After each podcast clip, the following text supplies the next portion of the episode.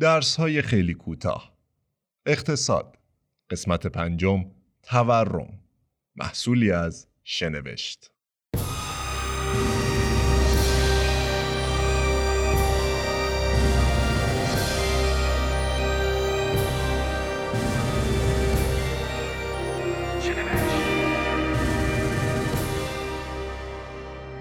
فرض کنید قرار است در سال جدید حقوق شما 15 درصد افزایش یابد. قطعا این خبر خوبی است ولی آیا وضعیت رفاه شما نیز بهتر می شود؟ اگر بخواهید با کارفرمایتان برای افزایش حقوق مذاکره کنید چه نکاتی را باید مد نظر بگیرید؟ در این قسمت از اقتصاد از سلسله درس های خیلی کوتاه به قدرت خرید و تورم می‌پردازیم.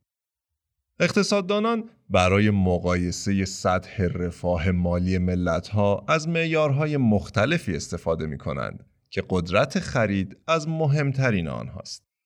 قدرت خرید یعنی با مقدار ثابتی از یک واحد پولی در مقاطع مختلف زمانی چه میزان کالا می توان خرید. به عنوان مثال با ده هزار ریال پول در سالهای مختلف چه سبد کالایی می توان خرید. شاید سی سال پیش با این مقدار پول می توانستید مایحتاج یک هفته و یا یک ماه خود را خریداری کنید. ولی سوال اینجاست که آیا اکنون همین کار میسر است؟ اصلی ترین عامل در کاهش قدرت خرید تورم است. تورم یا inflation در لغت به معنی انبساط است و در اقتصاد یعنی افزایش قیمت ها. برای تعیین و تخمین تورم از معیاری به نام شاخص قیمت مصرف کننده استفاده می شود. این شاخص تغییرات در سطح قیمت سبد بازار کالاهای مصرفی و خدمات خریداری شده توسط خانوارها را نشان می دهد. شاخص قیمت مصرف کننده یک برآورد آماری است که با استفاده از نمونه ای از اقلام خاص که قیمتشان به صورت دوره‌ای جمع آوری می شود محاسبه و تدوین می شود. به بیان ساده تر یک سبد کالایی مشخص را به عنوان مبنا انتخاب می کنند و قیمت آن سبد را در ادوار مختلف مقایسه کرده و بر اساس آن شاخص قیمت و تورم را در کشور تعیین می کنند. این روش به اقتصاددانها این فرصت را می دهد تا دید اولیه‌ای نسبت به وضعیت اقتصاد کشور به دست آورند. همچنین باید توجه کنیم که این شاخص آری از نقص نیست. به عنوان مثال کیفیت کالاها و کالاهای جدید معمولا در این شاخص به صورت خام لحاظ نمی شود. بیشتر کشورها در طول تاریخ با تورم دست و پنجه نرم کردند.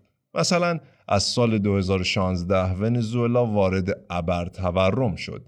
یعنی نرخ رشد تورم 274 درصدی را ثبت کرد که تا کنون ادامه دارد و آخرین نرخ رسمی ثبت شده در سال 2018 بود که تورم یک میلیون و هفتصد هزار درصدی را نشان می‌داد و پس از آن دیگر نرخ رسمی از سوی دولت این کشور اعلام نشد.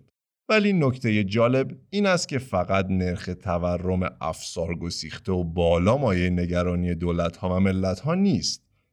طبق آمار رسمی دولت ژاپن در سالهای 2009 تا 2011 نرخ تورم منفی ثبت شد و این هم عامل نگرانی عده زیادی بود. پرسش اینجاست که چرا تورم منفی هم می‌تواند نگران کننده باشد؟ برای پاسخ به این پرسش باید خاطر نشان کنیم که در هر جامعه ای افراد برای خرید کالا و محصولات عاقلانه رفتار می کنند.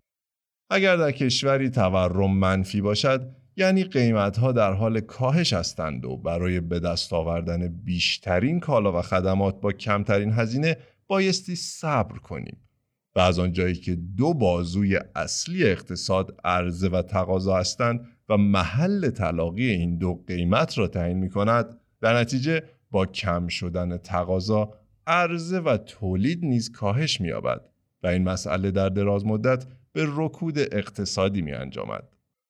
آگاهی بیشتر و دقیقتر از میزان تورم و قدرت خرید می تواند به افراد کمک کند تا در مذاکرات شغلی درباره حقوق و مزایا آگاهانه و اقلانی عمل کنند. در اینجا به پایان پنجمین قسمت اقتصاد از سلسله درس های خیلی کوتاه می رسیم. در قسمت آینده از مفهوم مالیات خواهیم شنید. ممنون که همراه ما بودید. تندرست و شادکام باشید.